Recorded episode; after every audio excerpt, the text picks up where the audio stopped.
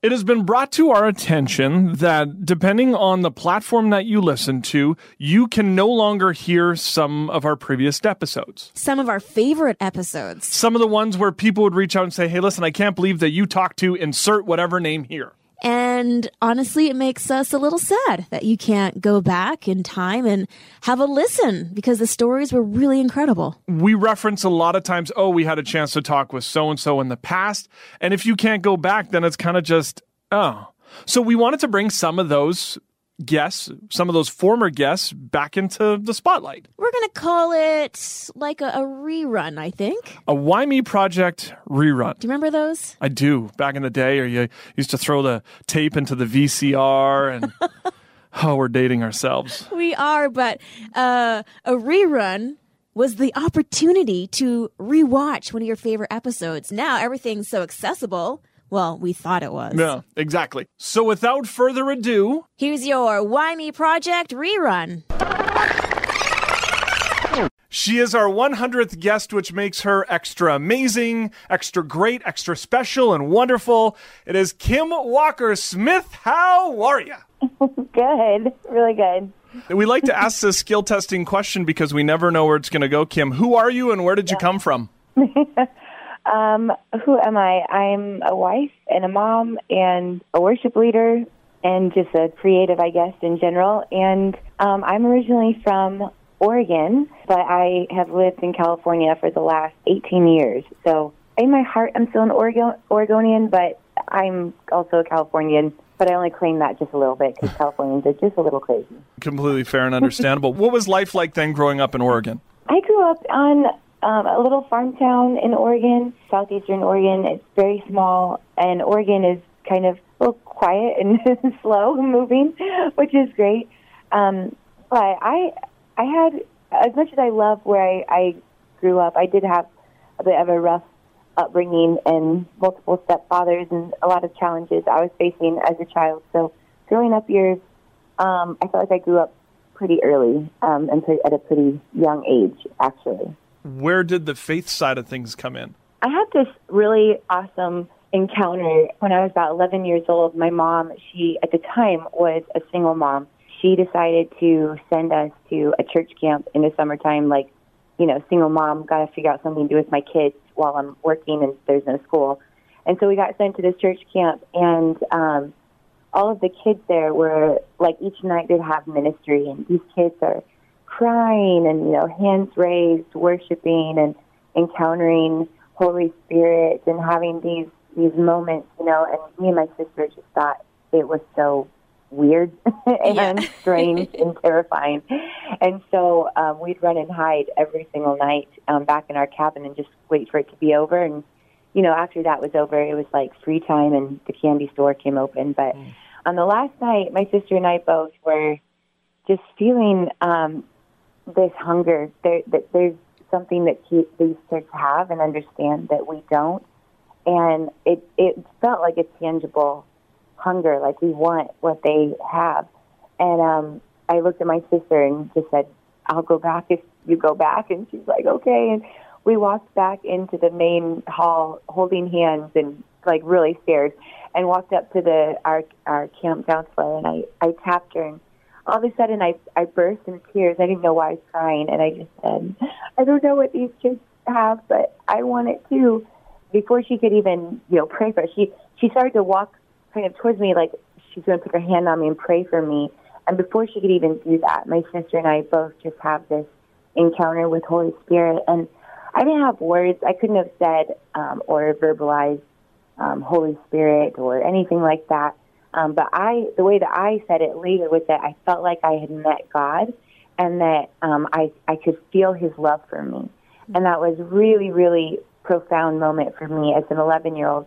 And I don't remember in that moment at all, like saying, you know, I, I, I accept you as my Lord and Savior or anything like that. But I still had this moment and this encounter. And when I came back home, I asked my mom, you know, can we can we go to this church that had sent us to this camp?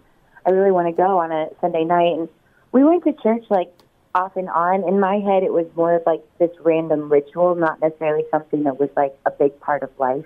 My mom said we could, and I go to that church Sunday night, and the worship starts, and I run up towards the front and just start worshiping, my hands raised, and having this encounter, just singing to Jesus and um, just worshiping. I didn't really, I'd never done that before, but I just felt like so compelled to do this because I was so excited about this love that I had encountered. And um, after a little bit, this lady came up and she grabbed my shoulders and pulled me and sat me down. And I didn't know why she did that. And when I got home that night, I asked my mom why I did that or why that lady did that. And my mom said, you, you just have to know when to stop. All this shame came in in that moment for an 11 year old girl who literally has no clue what's going on, hmm. but just feels this love with Jesus and, and wants to express that and experience that. And um, I, my heart just shut down in that moment. Like shame was like so much. My heart just shut down. I mean, I put up my walls like I don't want any part of this. And then it wasn't until many years later, when I was a senior in high school, so it was like 17, 18, that I gave my life to the Lord. When I actually tried to end my life and it didn't work. And when I woke up, I surrendered my life to Jesus and vowed that I would never look back, that I was only moving forward with Him from that day on, which I did. That was really the start of my, I guess, growing my relationship with God and really getting to know Him. What led you to that moment where you felt like you didn't want to live anymore? My mom was married to my third stepdad, and the two stepdads before that were really abusive. When my mom married the stepdad she was married to then, he was a Christian and a really amazing man who daily demonstrated the love of Jesus to a very broken teenager who was angry and hated him just simply because he was a man married to my mom. Mm-hmm. Um, but I, I was so angry at what had happened to me. I was angry at God that He hadn't stopped it. I was angry at my mom that she just married a new man and moved on, and I, I felt like I got left in the, her dust way back somewhere behind her. And she would say to me, Kim, just be a kid. You know, you just be a kid. You don't just forget the past. Everything's better now. Everything's fine now. Just be a kid. And those words were just infuriating to me because I thought, I grew up at a young age a long time ago. I have no clue how to be a kid. I feel like I've been an adult all this time and and then to to say to me just be a kid, well I don't I don't know what that means. I don't know how to do that. And I felt robbed of those years and then here I am now stuck like a old person in high school mm-hmm. and then she's really concerned. She can see that I'm I'm not doing good and, and she's saying, Kim, you don't have to take care of me anymore. George is going to do that. That's his job. George will take care of me. That's my stepdad. But to say that to me felt like I don't even know my place or my role because I had felt like my job was to protect her, to look out for her, and my siblings who are all younger than me to suddenly be told it's not your job to protect or take care of and also just be a kid. There was no identity. I, I just had no like no idea who I was or what I was supposed to do with my life or how to just be. I just couldn't handle that. It just built up inside of me, and I just sank lower and lower into depression, self hatred, self pity, and I just reached the bottom. And the, the only voice in my head was just end this, end your life, end this pain, end this misery. So I, I tried. And thankfully, you failed. yes, and thankfully, I failed. Jesus saved me. And um, I remember when I when I woke up, the very first thing that I thought was that Jesus must be real and he must love me. And I just decided, sitting right there on the floor crying, give my life to him. And that was that was it. What comes next then? I mean, you had such a, a you know a difficult childhood, trying to navigate who you are. How did you start to discover who you were now as a child of God? I feel um, you know, like people ask me sometimes, did you always know you wanted to be a worship leader, or how did you how did you become that? And it's funny because I feel like all of the things in my life, all of the really great things and like the best things, some of the favorites, my favorite things about my life, are things I just randomly stumbled into. I wasn't trying to. Um, I, I never would have known that I would spend my life as a worship leader or doing what I do. It was not a plan I had. I I wasn't trying to be strategic about anything. And the only thing that I, I could think to do after I had made this commitment to Jesus my last year of high school was to just start growing relationship with him. And in that, uh, you know, trying to grow that relationship, doing what I had actually seen my stepfather do, which was get up early every single morning, worship, pray, read my Bible, and he'd always pray out loud. His relationship with God was very vulnerable. Like I always thought it was so weird how he said his prayers out loud in front of us uh, as if we weren't in the room, and he wasn't like hidden, holed up in a closet somewhere. Like he's just out in the living room, living out his relationship with God. But that really impacted me a lot of even who I am today as a worship leader. But I just began my my pursuit of Jesus and in falling in love with Jesus and just fixing my eyes on him, moving towards him, he led me where I was supposed to go. And so what came after that time of all the craziness and the hardship was a season of years that was inner healing. And the Lord just leading me through different, you know, at times walking through painful memories, talking through those things with Him, allowing forgiveness to come into my life, allowing healing to come into my life and really kind of a, a we a rewiring from the inside out is how it felt. Just really being made new, just like his word promises. And one of my favorite verses is in Proverbs. It says, Man makes his plans, but the Lord aligns his steps. And I just think that's that's kind of how it was and what came after that was me just fixing my eyes on Jesus and moving towards him and him and all of his grace and kindness, opening the right doors and paths and bringing the right people into my life to help lead me to freedom and really set me free from the chains and the things that were holding me bound. You have this new perspective, uh, you have this change, but you still have this past that you're dealing with with your mom and relationships. Did mm-hmm. that affect you when it came to looking into relationships and, you know, finding a husband? Definitely. I, uh, truthfully, I was a little terrified and kind of feeling like I how am I ever going to succeed at finding a person um, to spend my life with? I didn't think I really even had the tools to to be able to do that, and I was definitely carrying baggage. And you know, I feel like when you walk through something really traumatic, and even walking through healing, there's layers, and um, it's like Shrek. Shrek talks about seeing the onion with the layers, you know, and I feel like that's true of of healing and it's like you you kind of get some layers peeled back and God brings healing and then later on there's something else that will come up and and trigger more of that. I honestly I kept the kind of guys I kept dating before my husband were guys that were just like the men that my mom chose.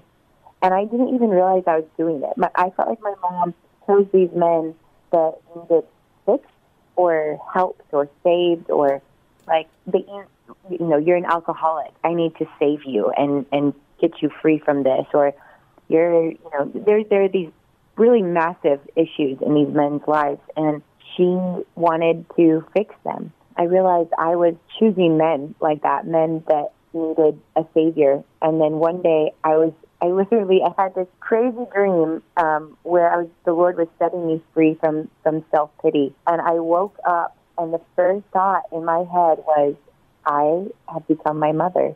And it's like suddenly a curtain was pulled back and I could see that I was I was doing exactly what she had done and the, the type of men that I was kind of attracted to or or just ended up with were, were these same kind of men. And I just had this thought, there is only one Savior, and it's Jesus, and it is not me. I cannot save anybody. And in that moment, I, I had a guy I was dating off and on for years at that point. I called him and ended that relationship that day. After that, I was okay. I am going to just wait for God to bring someone because I don't want to fall into this again. And the Lord brought me my husband, who is very opposite of all of those things. really amazing. And even after marrying him, I still had layers to work through, you know, of, of healing. Marriage kind of triggered some of those relational things with my past, and my husband's been very gracious and kind in working through all of that stuff with me and letting me, you know, get healing and kind of process through that. How did the um, the memories and just kind of going through the process of your stepdads affect your perception of God the Father? I felt very angry at God the Father and very let down and also honestly scared. I had this idea in my head that he was like some kind of big, scary, angry man who um, would punish me if I didn't do things just perfect and would be angry at me and look down at me like, oh, you're so dumb. Why are you in this place again? Why are you struggling this, with this again? Why can't you just get over it? Why can't you just forget about it? And it was a pretty long process of trying to get to a place where I felt like I could accept God and love God. And, you know, I don't know, I don't feel like I hear it talked about very often, but the Trinity, you know, God the Father, God the Son, the Holy Spirit. And it was interesting to me that I so easily, at 11 years old, had this encounter with Holy Spirit and felt very accepting of Holy Spirit, very loved by Holy Spirit. And then later on, it was accepting Jesus, and even that, you know, Jesus like a brother, or this this um, this friend, this comfort, this person who is kind of helping me and leading me through.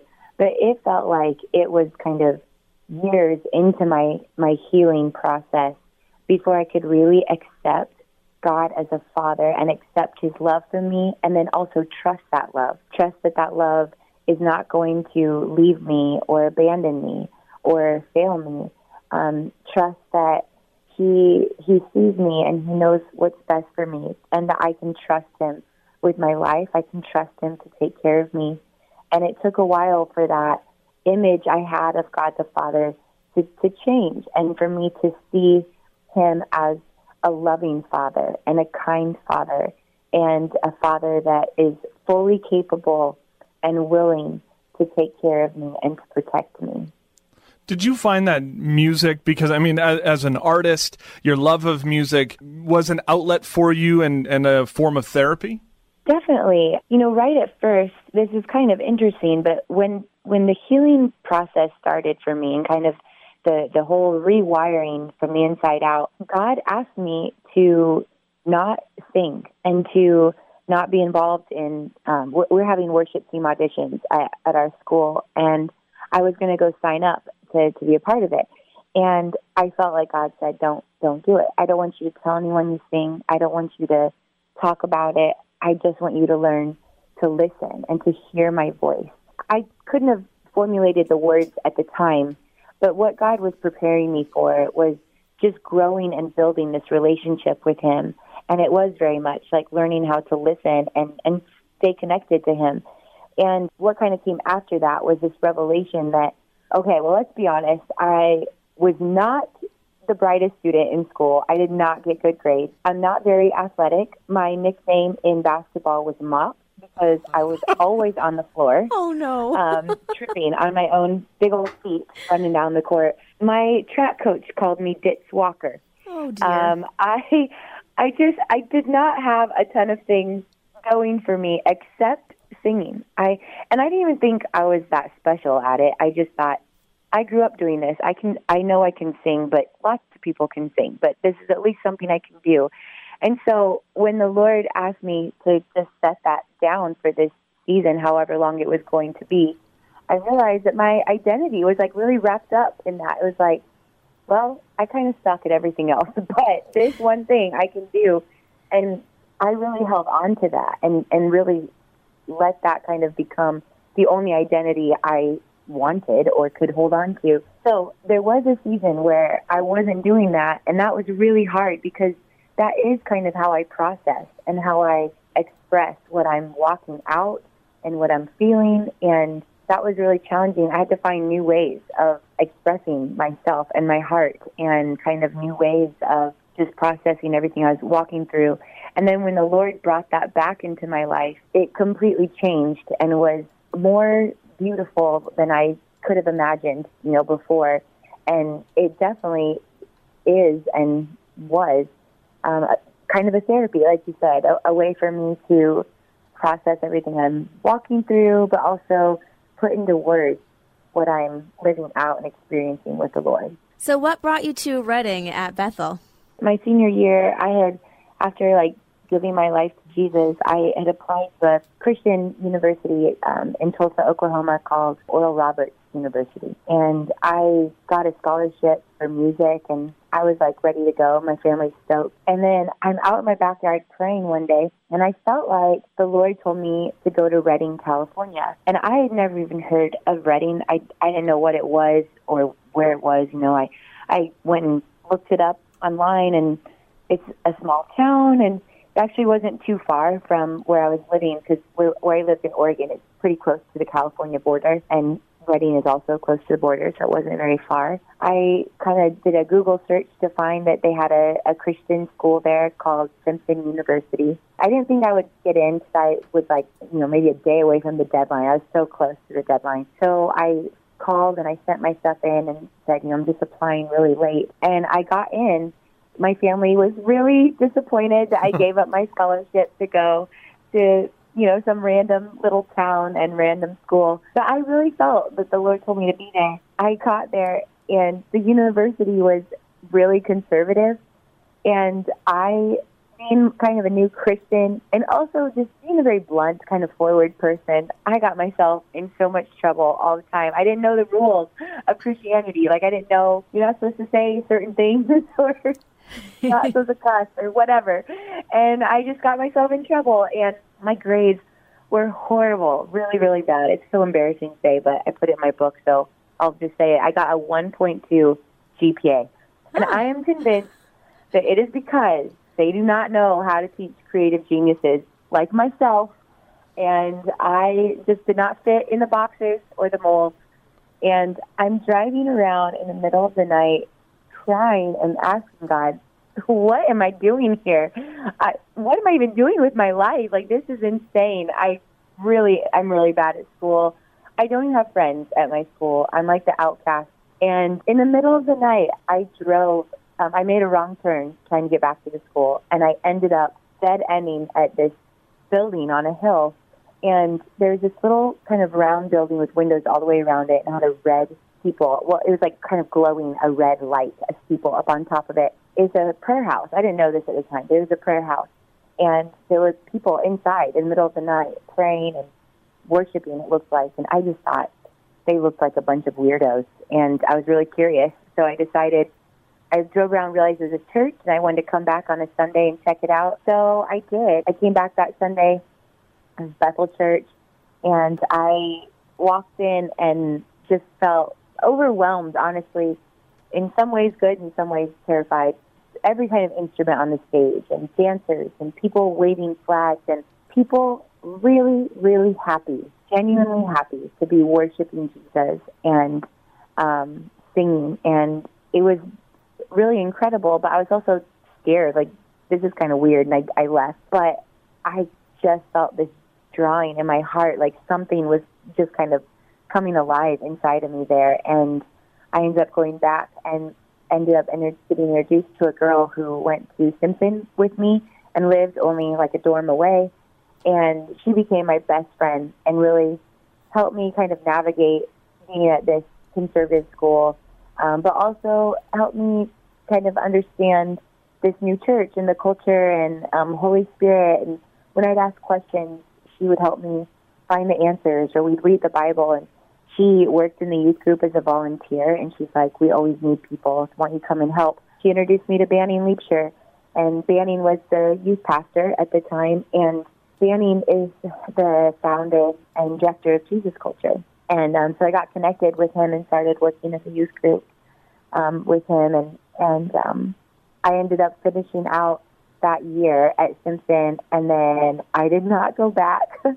and I decided to go to the School of Ministry at Bethel, and I did that for two years. And at the time, it was really new. The school was only in its third year running, and it was about 90 students total, and it was very small and um, really different um, back then. Every the church, everything was smaller, but um, it was really good. It was that I I feel like the Lord got me to Redding in a funny way, but it was all for this kind of bigger plan maybe, and more about the people and the connections that I made there. You know, it's amazing though, because I look at uh, lady female worship leaders and I think of yourself or I think of Darlene Zschech.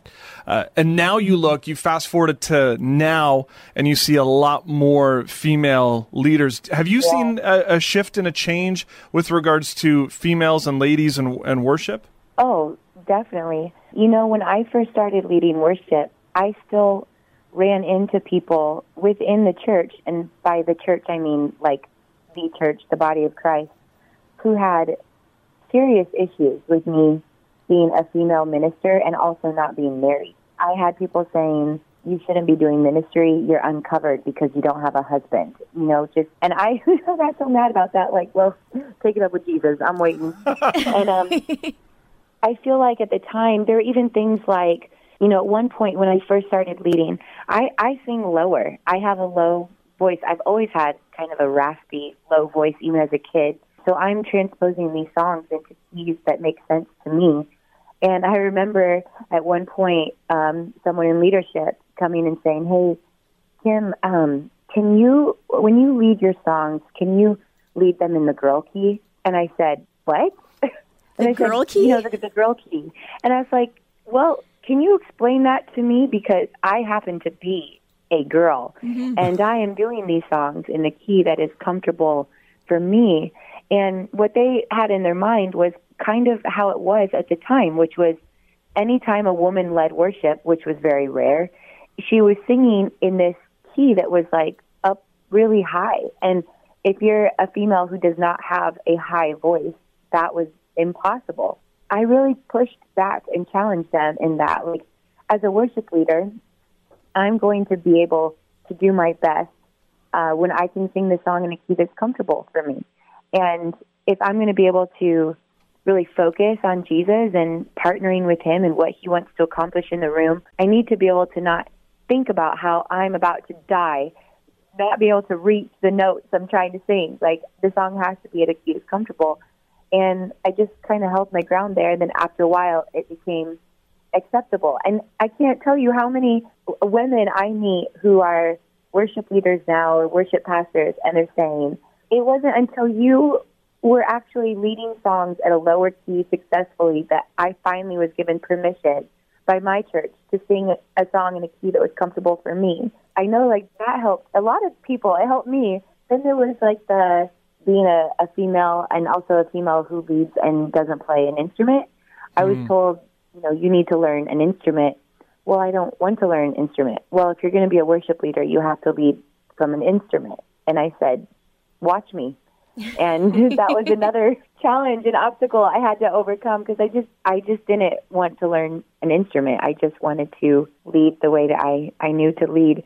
And now when I see so many female worship leaders, I think it is amazing. And I think the church has come really far in what they, um, you know, it just, it honestly, like the church wasn't as accepting when I first started.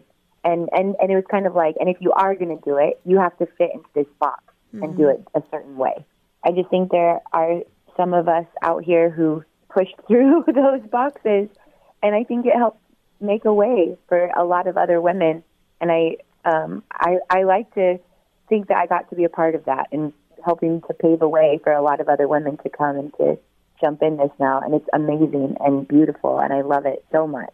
Well, I mean, you really did. You were one of the trailblazers for women who are worship leaders. What's it like to know that that's a part of your contribution to to the Christian music scene? I love that, and I feel like that's really the heart of a mother. Which, I, I mean, I I am a mother. I've got three kids, but I before I ever have had kids, I feel like I had that heart inside of me that I want to to see people doing going even further than I've gone and doing even better than I've done. And that I feel like that is um, a big part of what's in my heart is hoping, you know, and wanting to help lead a generation um, into that. And hopefully I can set a bar and then say, I want you to you go even beyond this and further than this. It's actually a lot of fun for me. And I, I love that. I love mentoring.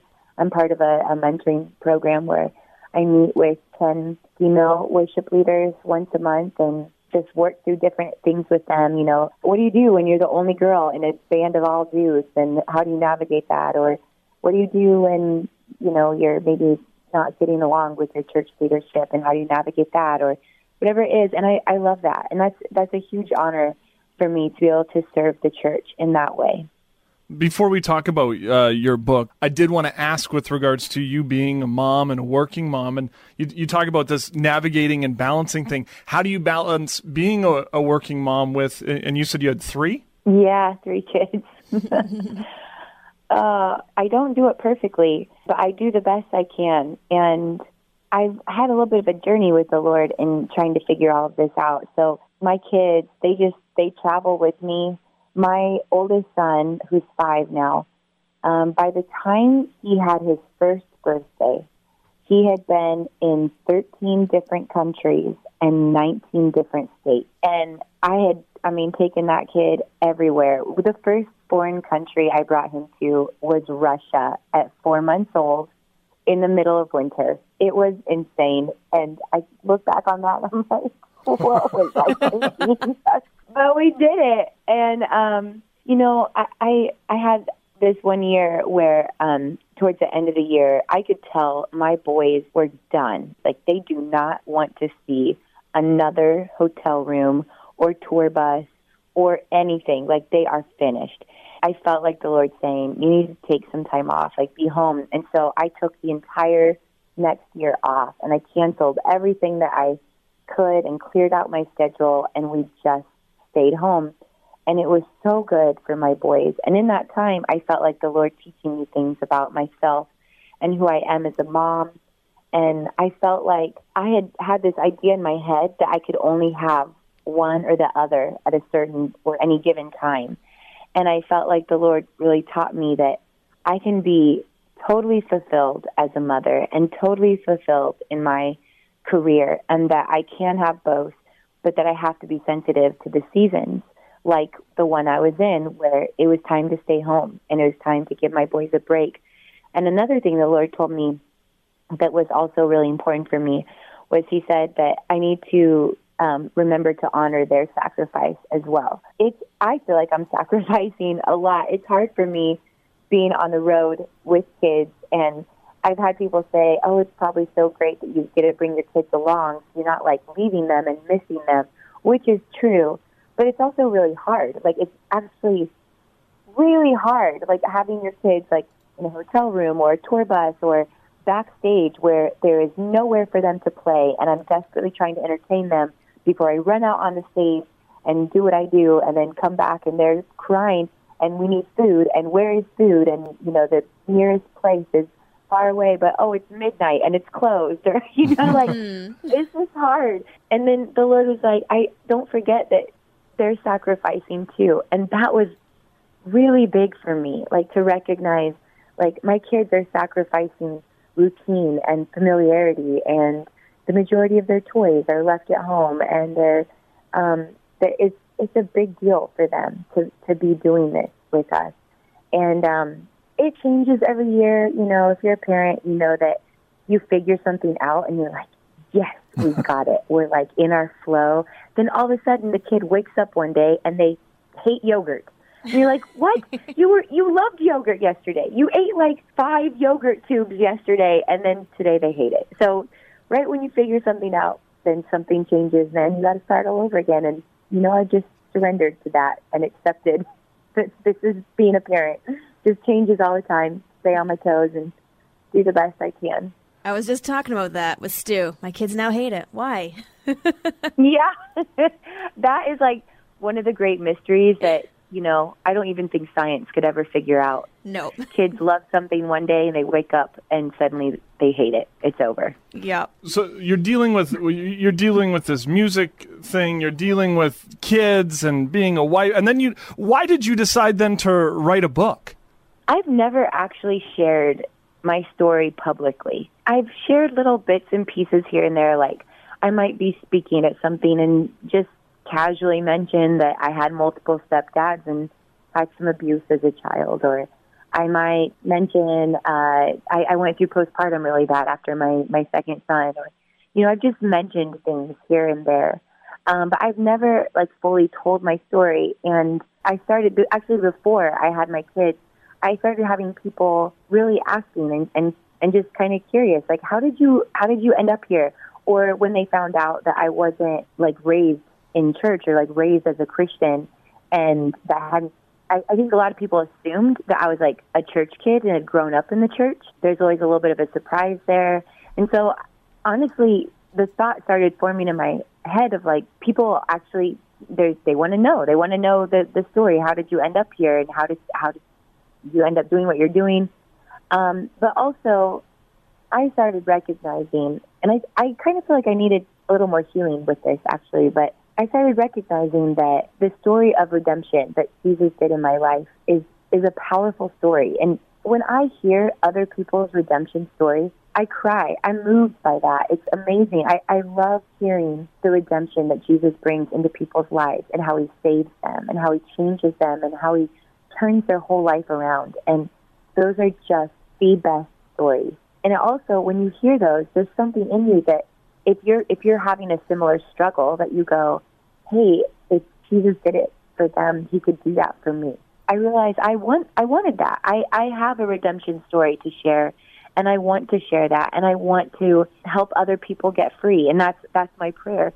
And so I started to write it and then got pregnant and thought this is a daunting task and I set it aside and then had my baby and picked it up again and then I got pregnant again and then I set it aside and, then I was like, okay, I'm ready and I picked it up again and then I got pregnant again.